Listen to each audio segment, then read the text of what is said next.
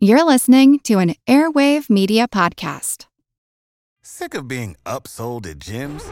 My guy, you're currently a base member. For $90 more, I can upgrade you to our Shred membership. For $130 more, you'll be a Swole member. And for just $300 more, you'll reach Sweat Platinum. At Planet Fitness, you'll get energy without the upsell. Never pushy, always free fitness training and equipment for every workout. It's fitness that fits your budget. Join Planet Fitness for just $1 down and $10 a month. Cancel anytime. Deal ends Friday, May 10th. See Home Club for details. Do you find it hard to sleep at night? Then the Sleep Cove podcast can help you. Hi, I'm Christopher Fitton, the voice and clinical hypnotherapist behind Sleep Cove. Sleep Cove features sleep hypnosis, meditations, and bedtime stories, all designed to help those of you who struggle at night to achieve a restful and peaceful night's sleep. Search for Sleep Cove on Apple Podcasts or Spotify and see why Sleep Cove helps millions of people sleep deeply all night long. feel like who art Ed? Try to slice it. Who art it? Mr. Wood art Ed me. Yeah.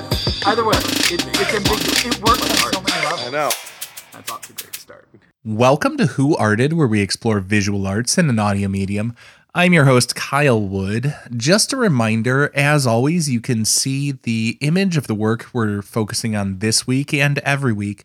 If you're listening on Amazon Music, GoodPod, Spotify, or any of those other platforms that support episode specific cover art. And if you're enjoying the show, please do me a favor and leave a rating or review on Apple Podcasts, Spotify, or wherever you're listening. In the middle of February 1981, a group exhibition opened at PS1 in New York.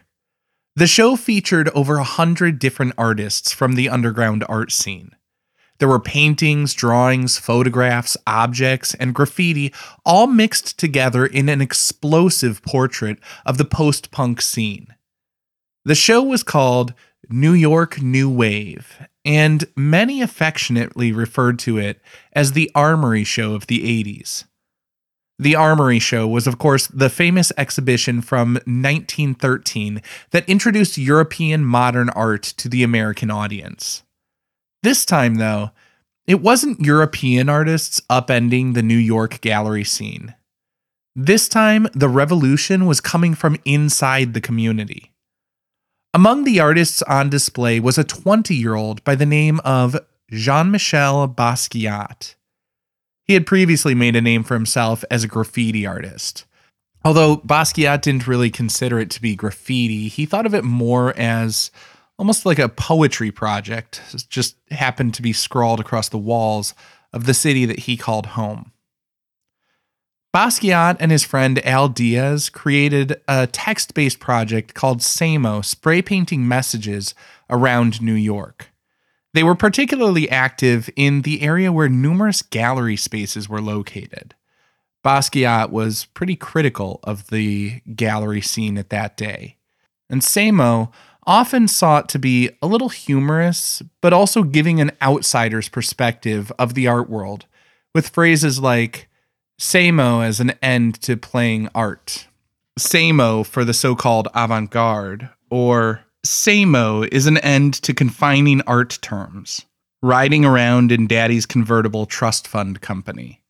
So you get the sense there that with the Samo project, Diaz and Basquiat were calling out the same old garbage that the gallery owners had been trotting out. And, you know, there is this absurd sense of people with enormous wealth just passing around um, these works of art. You know, I, I'm reminded of the Salvator Mundi painting that made made record sales for nearly half a billion dollars. And I mean, it's hard to imagine anything is really worth half a billion dollars. Any one object, one painting, no matter how beautiful it is. And that's an ugly one.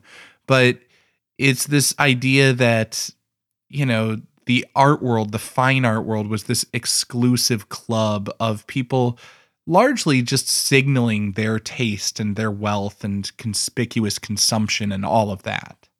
But back to this show in 1981.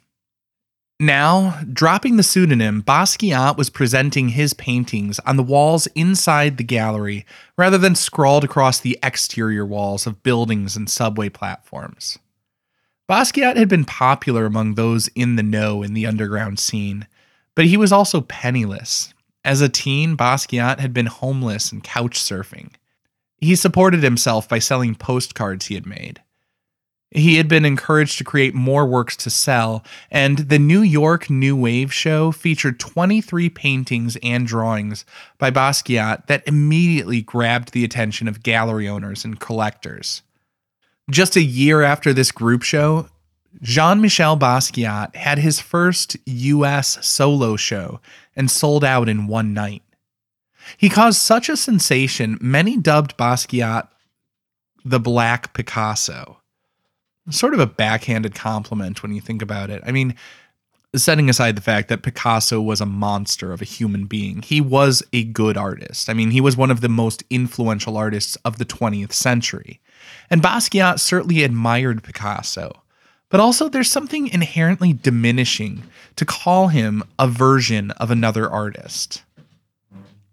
Basquiat embraced a lot of things, but he didn't really embrace that nickname. He wanted to be seen as himself. In his work, he sought to assert his own radiant perspective rather than making a pale imitation of someone else's. While he never went to art school, Basquiat was a lifelong learner. He had gone to museums with his mother as a child. He taught himself about art and art history through books and wandering through the museums. In a number of his works, he paid subtle homage to artists he admired. For example, in his triptych, The Three Horn Players, we see a composition that in some ways plays off Picasso's arrangement of three musicians. The thing is, Basquiat didn't make direct copies of others' work.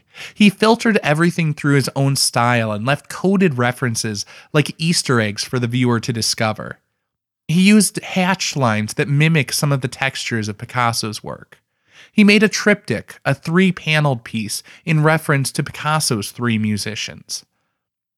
But as I said, Basquiat made it his own. From his early roots in graffiti, words were always important to Jean Michel Basquiat. Arguably, even further back, I mean, he was reading and writing at age four. He learned about art, anatomy, and other subjects by devouring books throughout his whole life. He was even fluent in three languages.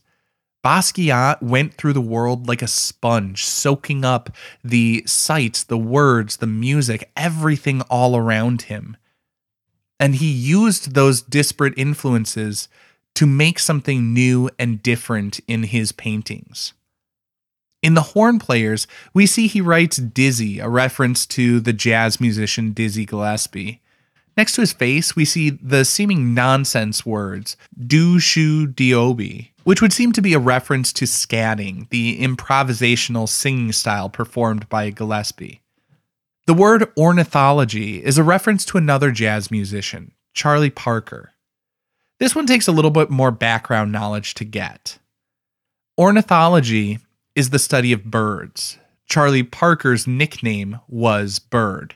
It was also the name of a Charlie Parker song that was a little bit self referential.